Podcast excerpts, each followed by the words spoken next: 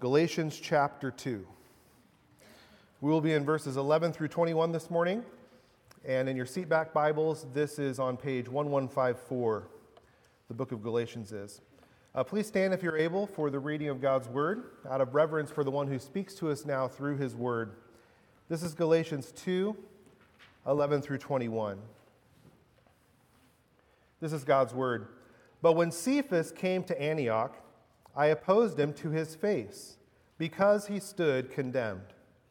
For before certain men came from James, he was eating with the Gentiles. But when they came back, or but when they came, he drew back and separated himself, fearing the circumcision party. And the rest of the Jews acted hypocritically along with him, so that even Barnabas was led astray by their hypocrisy.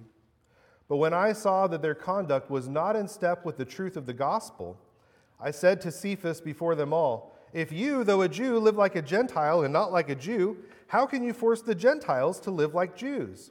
We ourselves are Jews by birth and not Gentile sinners. Yet we know that a person is not justified by works of the law, but through faith in Jesus Christ.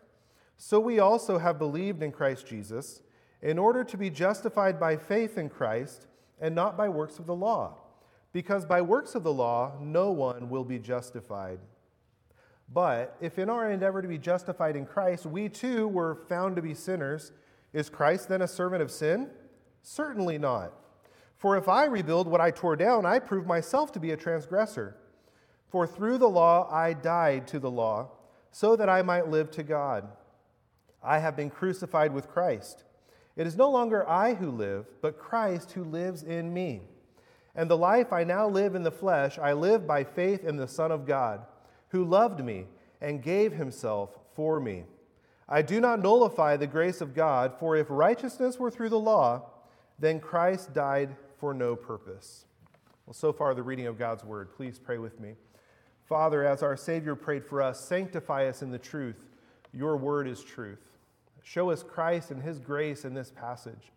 And by the power of the Holy Spirit, transform us by that grace into people who know you and follow you more and more every day. We ask this in the name of Jesus. Amen. Please be seated.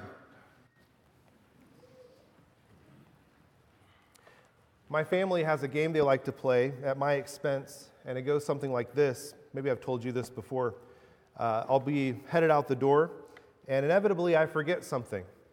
Uh, sometimes I'm just two paces from the door, and I think, oh man, okay, here we go. I turn around, I put my key back in the lock, and from the other side of the door, I can hear them giggling and saying, Daddy's coming back in three, two, one. It actually happened this morning with the, the, the works of the law stool. I thought, oh man, I forgot my works of the law stool. And Sophie was already saying it as I walked through the door.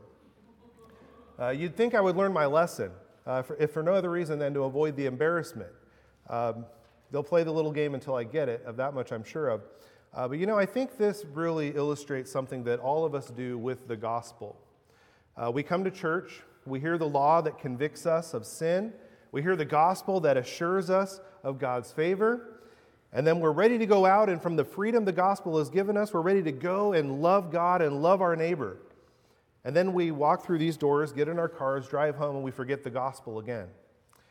And because grace is still grace to those who forget it, God smiles and He says about each of us, He's coming back in three, two, one. And then we get the gospel again and we go back out and we forget it again and we come back again and three, two, one is on repeat in our lives. Uh, Martin Luther made this observation in his comments on Galatians.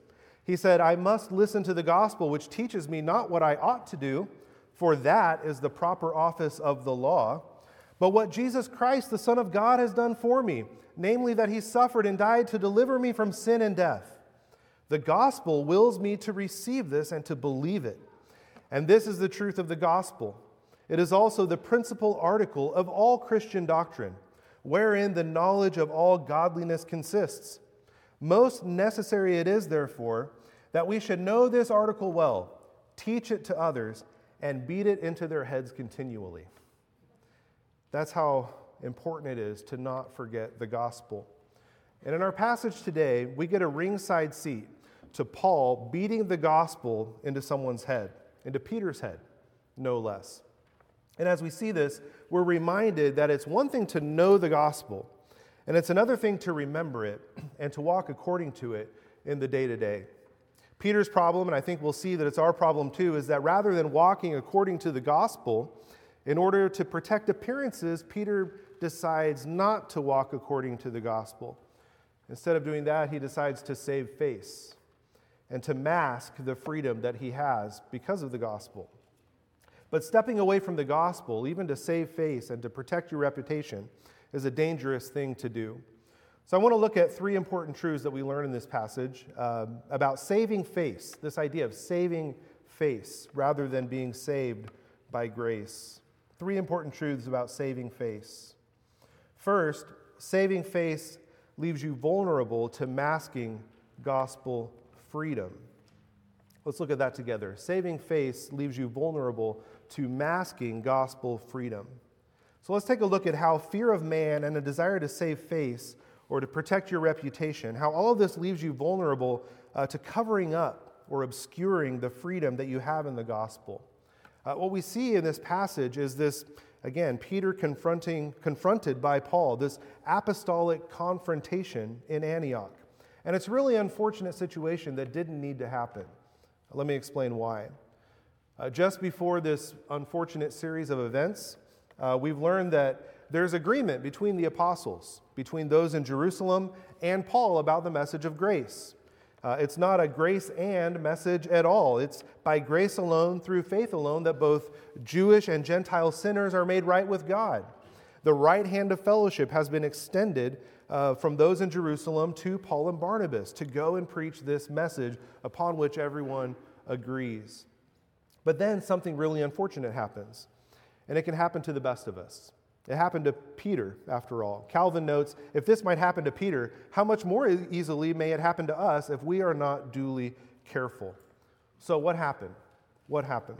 Well, Cephas, or Kephas, his name in Greek, Peter, uh, he's come up from Antioch uh, to Antioch from Jerusalem. So he's come to visit, and he's enjoying fellowship uh, with Gentile Christians. They're eating together and they're just enjoying themselves together.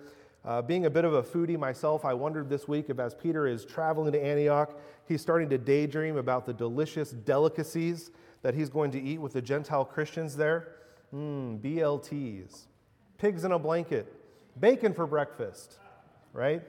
The Bible doesn't tell us, but I wonder. I mean, how could he not? After all, Peter knows that he has this gospel freedom. He knows that he can do this. Uh, the old barriers between clean and unclean, uh, this distinction not just between plates of food, but people, according to Old Covenant law, it's been done away with now. Uh, listen and remember uh, what we read in Acts 10 9 and following. About noon the following day, as they were on their journey and approaching the city, Peter went up to the roof to pray. He became hungry and wanted something to eat. And while the meal was being prepared, he fell into a trance and he saw heaven open and something like a large sheet being let down to earth by its four corners. It contained all kinds of four footed animals, it's pigs in a blanket, as well as reptiles and birds. And then a voice told him, Get up, Peter, kill and eat. Surely not, Lord, Peter replied. I have never eaten anything impure or unclean. And the voice spoke to him a second time Do not call anything impure that God has made clean. This happened three times, and immediately the sheet was taken back into heaven. And then Peter encounters messengers from a Roman centurion, a Roman military official, Cornelius. And long story short, it becomes clear to Peter that these distinctions are no longer in view under the new covenant. It's been done away with. Peter would tell his critics in Acts 11 after the gospel comes to these Gentiles uh, he's being criticized for eating with these Gentile believers who have just received the message of grace. And Peter says in Acts 11 18, even to Gentiles, God has granted repentance that leads to life. So Peter is on his way to Antioch. And all daydreams of bacon aside, he arrives and he enjoys rich fellowship with the non Jewish believers of Galatia in Antioch. Then the circumcision party arrives. Not that kind of party. No, these guys are no fun at parties at all. Um, they're certainly no fun at parties with Gentile Christians. We read they came from James, and it's really uncertain if they were messengers from James the Apostle in Jerusalem or merely associated with James. Uh, some have supposed that maybe they're like the overzealous fans of a famous teacher who always seem to be more over the top in their views uh, than even their teacher is. Uh, they were certainly over the top, but it's not spelled out to us who exactly they were or why they came or even whether they said anything at all to Peter about what he was doing. Let's not read between the lines too much because we don't need to. Uh, Paul points out, he spells out what it is that Peter was doing, why he did what he did. He said he was afraid of these men. Look at verse 12. He was afraid of them. Why was he afraid of them? We kind of have to glean the answer from what he does. Paul says, For before certain men came from James, he was eating with the Gentiles. But when they, when they came, he drew back and separated himself, fearing the circumcision party. He was afraid of them, and that fear caused him to separate from his brothers and sisters in Christ, from the Gentiles. You see, he knows he's free not only to eat the BLTs, but to actually fellowship with these fellow believers in Jesus. He knows he has that freedom. That division has been torn down, as Paul will say in a moment. But he fears these Jewish Christians. There have been a lot of attempts really made to rescue Peter uh, from this. Uh, it seems like all out failure, and people try to do a little bit of a rescue um, to his reputation, but I'm not sure his past supports it. Uh, Peter's faith often faltered when pressured by his surroundings. Most famously, we remember how he told Jesus, I will never deny you. Remember that? And then what happens? By the end of the evening, when Jesus is on trial, he's swearing like a sailor that he never knew the man. I never knew him. His faith falters when pressured with the power of other people's opinions. So he fears this group from James, and his faltering faith leads him to put on a mask uh, Paul says it was hypocrisy. It's a term from the Greek theater, putting on a mask and playing a part. Peter knows that he has gospel freedom to be with these believers in Antioch, to eat with them, to fellowship with them. But he's worried about saving face with these Jews that have come down from Jerusalem. So he masks his gospel freedom. Let's pause there and ask a question. What are some ways that we're tempted today uh, to save face?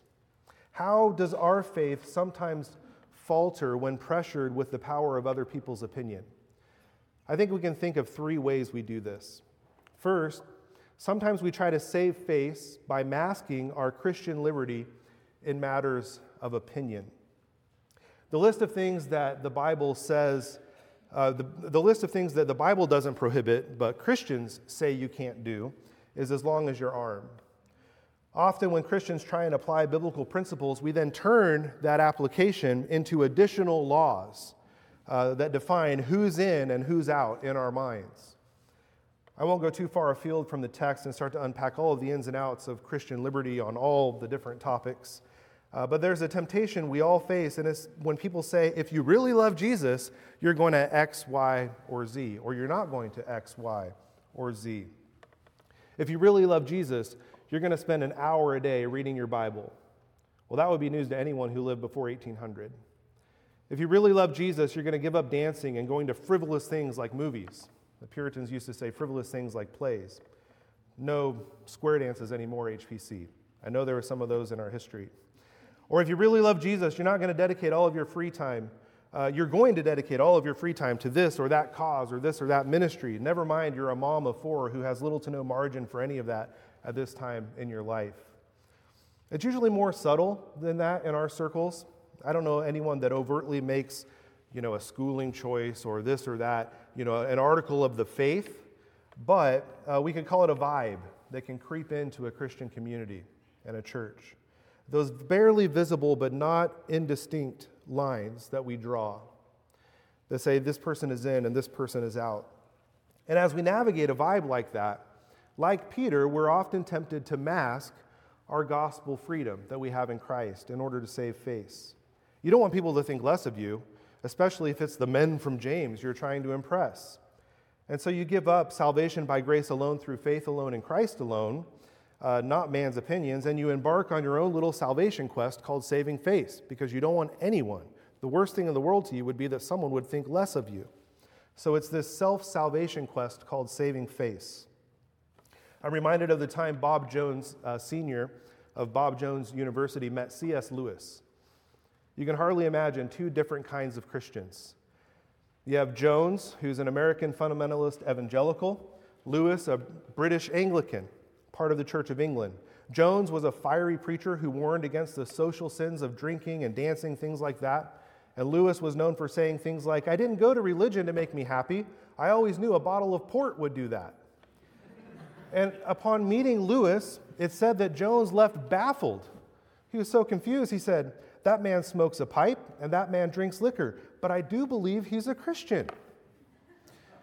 Now, of course, sometimes out of love for others, love for the brother and sister still growing and their gospel informed conscience, uh, we exercise restraint instead of freedom on any number of issues and opinions out of love. On the other hand, there's a difference between a weaker conscience and a finger wagging Christian. The weaker brother and sister uh, tempted to violate their own conscience, that's one thing. But the finger wagger wants, you to, wants to lock your conscience up under their own self imposed laws and rules, their own legalistic opinion. And this sermon is about that, the finger wagger, because that seems to have been the problem in Antioch. How dare you? Why are you sitting with these Gentiles and partaking of Gentile fellowship? Peter's separation from the Gentiles, it wasn't serving the purpose of love, it was obscuring gospel freedom. And that's dangerous to our faith. It's dangerous, and it's dangerous to the faith of others, as we're going to see. Now, this example of Jones and Lewis, it leads us to another way we're tempted to mask our gospel freedom. And that's when we're tempted to save face by masking our Christian unity in matters of doctrine. By masking our Christian unity in matters of doctrine. Jones and Lewis could hardly have been from more different corners of the kingdom, very different Christian traditions. I know that many of you come from a variety of different Christian backgrounds. Let me tell you this doctrine matters. Of course, it matters. But not every doctrinal difference is a DEFCON 1 scenario. Maybe someone is thinking, I don't think the Presbyterians got the memo. Listen, uh, I used to travel a lot in Cuba. I often served and worshiped in contexts that were very different than my PCA context back home. Sometimes people dressed differently in worship. Sometimes they sang differently in worship. Sometimes they administered the Lord's table differently than I would in worship. And sometimes, often in fact, they believed differently than I did on a number of different topics. Maybe they had different views on charismatic gifts than I do.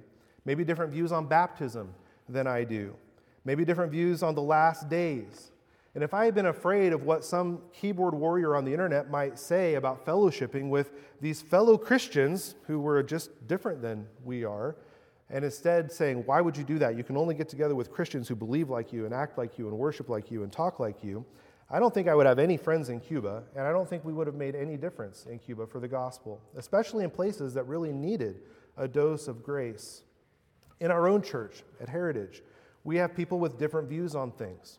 To take one example, some of our members believe differently uh, on baptism than you might or I might. Should we baptize believers only or believers and their children too? And even within that difference of opinion, we've taken a vow to love one another in Jesus. Why? We welcome one another in the name of Jesus to belong because we believe the door is as wide as the gospel to church membership. As wide as the gospel of salvation in the name of the triune God, our differences don't detract from that.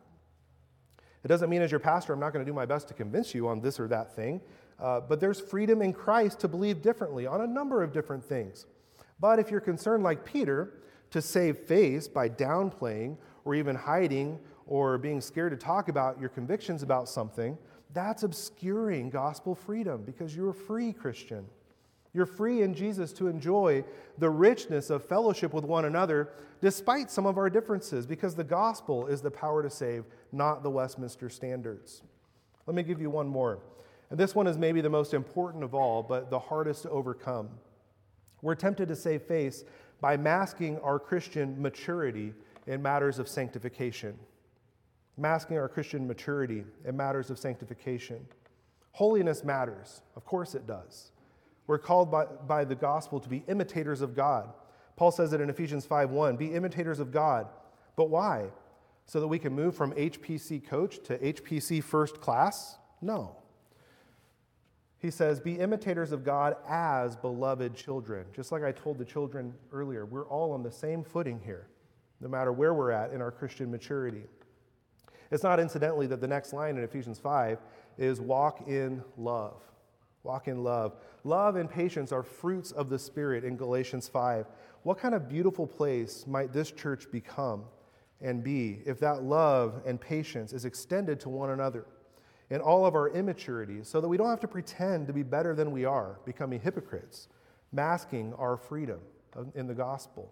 What if instead we made it a rule to freely lean on one another for help and encouragement toward the goal, knowing part of gospel freedom is knowing that grace alone really is true and faith alone really is enough. I'll give you a personal example. Uh, earlier this year, I was having a really hard time sleeping. I have sleep apnea, so I assumed it was my CPAP machine. And I hardly slept one Saturday night, so it made for a really rough Sunday. And I told some people that's what I thought it was. Later, I came to understand that I was really not trusting the Lord in some situations that I needed to trust Him in, uh, not finding my hope in Him rather than in other people's opinions. And it was stressing me out. So I talked with my shepherding elder about it. I talked with some brothers uh, in the presbytery about it, and it really helped me. They were very encouraging.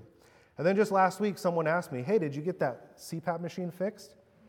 And I, for, for a split second, I thought, What do I say? I don't want to lie, but I also don't want to look pathetic. Have you ever had that split second moment of truth when it comes to Christian maturity? That's what I'm talking about here. Don't fall for it, it's a trap. I told the person who asked me, Yeah, I figured out it wasn't that. I was really just stressed out about some things. And I kind of felt dumb saying it, but the person understood, and it was so freeing. That's what this is all about. Not masking our Christian maturity in matters of sanctification, but bearing one another up in love. And in order to do that, we have to have some level of trust with one another where we can talk about these things and believe that grace alone really is enough. So, summing it up, Peter's faith faltered when he was pressured with the power of other people's opinions, and ours does too. We have to remember that not every Christian looks alike. Not every Christian draws the same implications from the call to live wisely as we might. Not every Christian worships and believes exactly the same way we do. Not every Christian is as far along in their pursuit of holiness and Christian maturity as we are. It's never a uniform trajectory straight up anyway.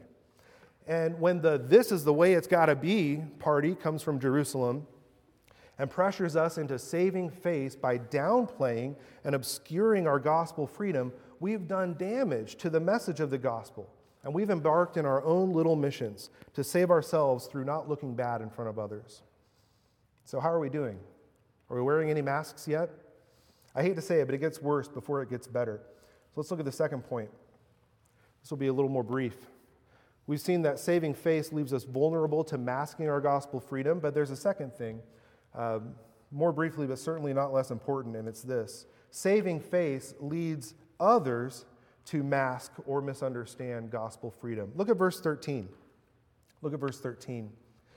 And the rest of the Jews acted hypocritically along with him, so that even Barnabas was led astray by their hypocrisy. This is where it gets even worse. Besides the fact that our own little mission to save ourselves through saving face uh, saps the joy out of walking in freedom before God and with one another, uh, there's an additional danger. Because few, if any, of the decisions we make and the actions that we do are personal, merely personal. Uh, what you do will affect others. Not only will your self salvation, saving face impulse uh, do damage to your confidence in Jesus, it will lead others astray too stepping away from the gospel to save face, rather than, as Paul says, to walk in step with the gospel, uh, it will lead others away from gospel freedom too.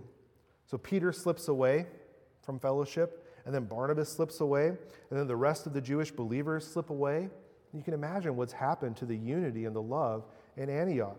It's this domino effect of damage done in this Christian community, all because Peter fears the circumcision party what the late Anglican preacher Dick Lucas calls the pressure group that's come to Antioch. Matthew Henry puts it this way in his whole Bible commentary. He says, Here note the great force of bad examples, especially the examples of great men and good men, such as are in reputation for wisdom and honor. This is a reminder to pastors and to elders Uh, when out of fear of this group or that, this is the way it's got to be group, uh, when they show up with a gospel and approach uh, to the faith, and you mask your gospel freedom to save face, it has a ripple effect. It has a ripple effect that can be disastrous. That goes for grandparents and parents, older siblings and Sunday school teachers, anyone who has an influence on anyone else, uh, which is just about everyone in this room. Not only will our own hypocrisy uh, in this vein create a lot of should, should know better hypocrites like Peter, uh, it's going to also prevent some people from ever understanding the saving message of the gospel in the first place. Because gospel and, the kind of gospel and message that we in our hypocrisy convey, convey to the unbeliever, is no gospel at all. I read an article the other day, maybe you remember this toy when you were a kid, about sea monkeys, an invisible goldfish. Anyone under 30 might be saying, Come again? Um, I think I got some from my grandparents one time. Sea monkeys and invisible goldfish. The sea monkeys weren't sea monkeys at all. Uh, they're these little brine shrimp, and you add eggs uh, to the water and they hatch. And I was pretty disappointed because they looked nothing like the sea monkeys on the packaging. And I'll let you imagine how big of a scam invisible goldfish were. but when you mask your gospel freedom, what you portray to the world uh, this gospel and message, it's a scam. It isn't the gospel at all. It ceases to be the gospel. All, all that fear motivated hypocrisy results in an impoverished message that's no gospel at all that can't save anyone. So, what do we do? It's time for some good news now. As we see how Paul pivots now, and we're going to be pivoting now to the main body of Galatians. Uh, his rebuke of Peter sort of trails into these opening remarks in the rest of the letter. And we see how the gospel unites all sinners by faith to Jesus for forgiveness and grace. Uh, we'll see there's even hope for hypocrites who get out of step with the gospel. So, third and finally, uh, we've seen that saving faith leaves you vulnerable to masking your gospel freedom. Saving faith leads others to mask or misunderstand gospel freedom. Finally, saving faith loses its power when by faith you're secure in Jesus for gospel freedom. What does Paul say? But when Cephas came to Antioch, I opposed him to his face because he stood condemned. We've seen why. But listen now. Paul goes on, look at verse 14 and following. But when I saw that their conduct was not in step with the truth of the gospel, I said to Cephas before them all, If you, though a Jew, live like a Gentile and not like a Jew, how can you force Gentiles to live like Jews? We ourselves are Jews by birth and not Gentile sinners. Yet we know that a person is not justified by works of the law, but through faith in Jesus Christ. So we also have believed in Christ Jesus, in order to be justified by faith in Christ and not by works of the law, because by works of the law no one will be justified. But if in our endeavor to be justified in Christ we too were found to be sinners, is Christ then a servant of sin? Certainly not. For if I rebuild what I tore down, I prove myself to be a transgressor. For through the law I died to the law, so that I might live to God. I have been crucified with Christ. It is no longer I who live, but Christ who lives in me. And the life I now live in the flesh, I live by faith in the Son of God, who loved me and gave himself for me. I do not nullify the grace of God. For if righteousness were through the law, then Christ died for no purpose. I like how my friend Adriel Sanchez puts it. He says, The gospel is for Peter, for the Galatians, and for me and you, strugglers like us. We get muddled. We struggle to stay in step with the truth of the gospel. Paul rebukes Peter and the Galatians to restore them to the unity God has created through Christ. God says, I accept you, I love you, I receive you into my family. Because of Jesus, I welcome you, you, my enemy, to my table. That's the good news of the gospel that Peter's life was calling into question. And it's the good news that Paul reminded him of by getting in his face. Let me trace out Paul's argument here for you. Paul says, Peter, you're a Jew, yet you live like a Gentile. You're free. You saw the vision of the pigs in a blanket. You've had your BLTs and you love all the Gentile brothers in Antioch. How then, by removing yourself from fellowship with the Gentile believers, can you force them into thinking uh, that following your example, they should become like Jews themselves? See, Paul is appealing to the gospel freedom that Peter has, and he's been masking this out of fear. Paul goes on, uh, he says that adopting the old way of talking, uh, so Paul he's going to use the old way of talking about things. He's going to say Jews and then Gentile sinners. And he's going to show how everyone is in the same boat. He says, Peter, we ourselves are Jews by birth. Uh, Paul could have added, and incidentally, my resume as a Jew by birth is far better than your resume. We're Jews and not Gentile sinners. Yet we know that a person is not justified by works of the law, but through faith in Jesus Christ. That's it. Full stop. That's what takes. That's what it takes. And because of that, so we also have believed in Christ Jesus, in order to be justified by faith in Christ and not by works of the law. And in case you're still missing something, Brother Peter, let me say it again. You probably notice he repeats this over and over because by works of the law, no one will be justified. You see, it's, it is remarkable, really, just how disastrous uh, Peter's actions were. Peter, by bringing in the old way of relating to God, uh, bringing that into the Christian message uh, through his actions, the old ways where the Jewish people would enter the inner court of the temple to worship and the Gentiles were in the outer court. By doing this, he was upending God's plan to build his final day temple of Jew and Gentile brought together into one new man in Christ because the gospel has freed the Jewish people from trying to fulfill God's law. It frees them from their, their sins against the law, which they knew because it was given to them. It frees the Gentile from their sins against the law, which they know by nature. And it opens the door for all people to partake of the promises in Jesus Christ. The law can't save, it never could. It was intended to drive Jew and Gentile to the gospel in Jesus. And Peter is driving a wedge in this through his actions. Ephesians 2:11 and following say says remember that at one time you Gentiles in the flesh called the uncircumcision by what is called the circumcision which is made in the flesh by hands remember that you were at that time separated from Christ alienated from the commonwealth of Israel and strangers to the covenants of promise having no hope and without God in the world but now in Christ Jesus you who once were far off have been brought near by the blood of Christ. For he himself is our peace, who has made us both one and has broken down in his flesh the dividing wall of hostility by abolishing the law of commandments expressed in ordinances, that he might create in himself one new man in the place of two, so making peace. So, going back to Paul confronting Peter, Paul says next, Peter, who cares what the Judaizers the Judaizers are saying about you and me and anyone else. Yes, we've broken the ceremonial law by our association with these dear beloved Gentile children of God. Ah, but that's the point. That's all come to its end because Jesus has come. Jesus has come and that's over. It doesn't implicate Christ as a sinner. No, going back to the old ways is the sin. Jesus isn't putting the walls back up, he's torn them down. So, what's the answer then for us? How we've blown it, how we've masked gospel freedom, how we've distorted the gospel. Well, in the context of everything we've seen this morning, this is the answer for hypocrites like us who shake in our boots and think that if someone doesn't like it and doesn't uh, appreciate our freedom in the gospel, then it will be a terrible, horrible, no good, very bad day. For through the law I died to the law, so that I might live to God. It's like Tyndale said the law and the gospel are two keys. The law is the key that shuts all men under condemnation. And the gospel is the key which opens the door and lets them out. Here's the gospel key, which Paul will end this with. He says, I have been crucified with Christ. It is no longer I who live, but Christ who lives in me.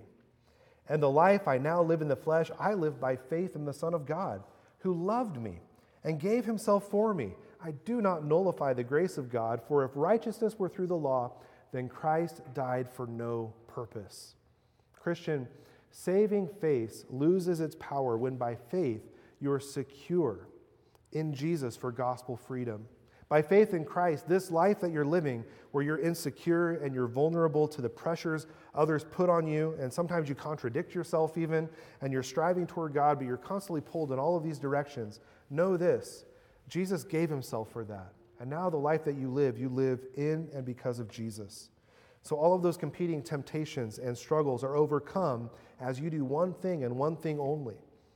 They're overcome as you fix your faith on Jesus. Secure by faith in Jesus for gospel freedom, living by faith in Him alone, His grace alone, no gospel ands. And living any other way than by faith alone in Jesus alone, and from that gospel freedom, gratefully living the life of love, anything aside from that communicates to the world, as Paul says, that the cross was pointless and nothing could be further from the truth. Let's pray together. Father, you know that we are weak. We're so easily spooked by the pressures of other people's opinions. So much so that we mask our gospel freedom or stop believing we ever had it in the first place. Set us free from fear through faith that lives looking to Jesus, who lived for us and in whom we live.